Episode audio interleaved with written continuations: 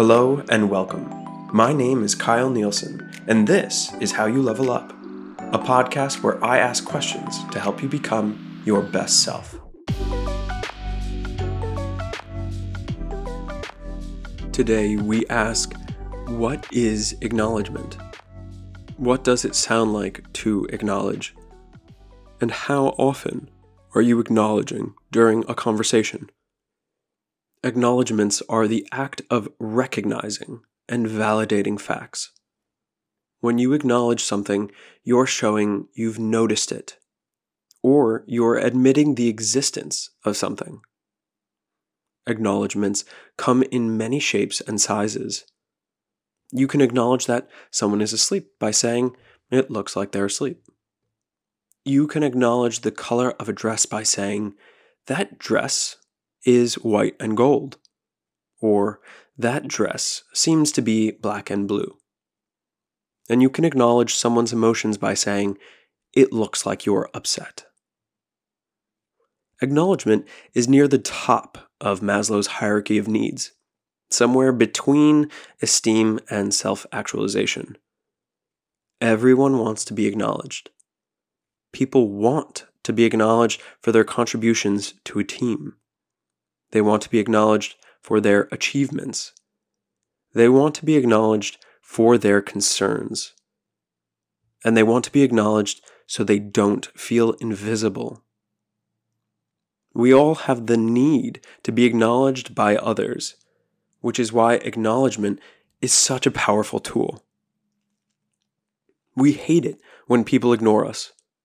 It gets under our skin when people forget that we've met them before. Acknowledgement is connected to identity in this manner. So, in an age where we're beginning to express ourselves more, learning what our emotions do to us and what triggers them, acknowledging emotions can be the difference between empathetic understanding and an escalated conflict. There are a few ways to acknowledge someone in a conversation, and because acknowledgments are tied to needs, what you will acknowledge is emotions. So, how can you acknowledge someone's emotions? We touched on it briefly. It sounds like you seem frustrated with your friend. It looks like you're happy about this event. I'm getting the sense that you're not excited about their response. You appear to be comfortable and pleased with your actions. Am I sensing a bit of nerves about your presentation? I can see that you are enjoying this movie. What is the common theme here? What is the through line on acknowledging and how you say it?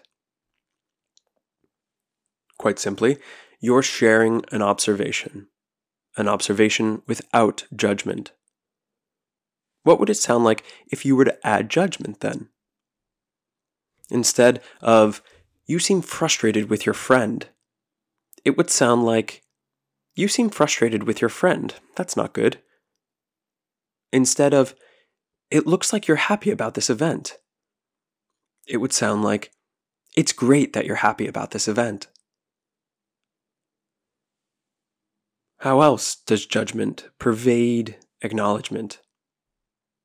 Well, instead of, I'm getting a sense that you're not happy with their response, it would sound like, I'm getting a sense you're not happy with their response. Don't worry, everything will be okay.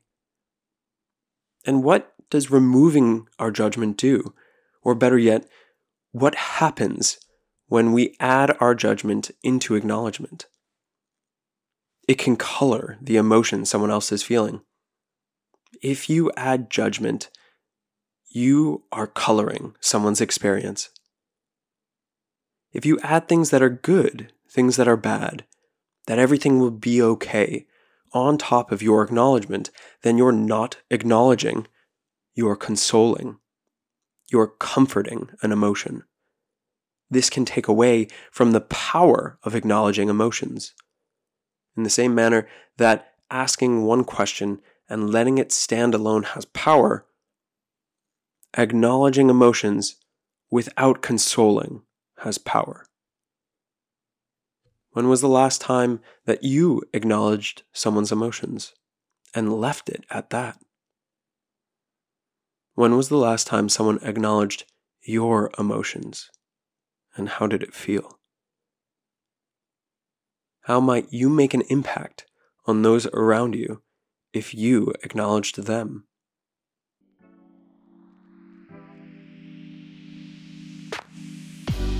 Thank you for listening to another episode.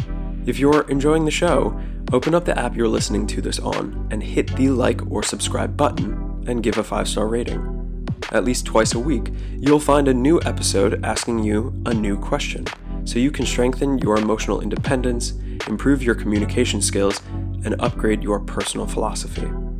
So if there's a question you'd like me to dive into next, send it to any of these social media accounts connected in the show notes here. This is all about how you level up.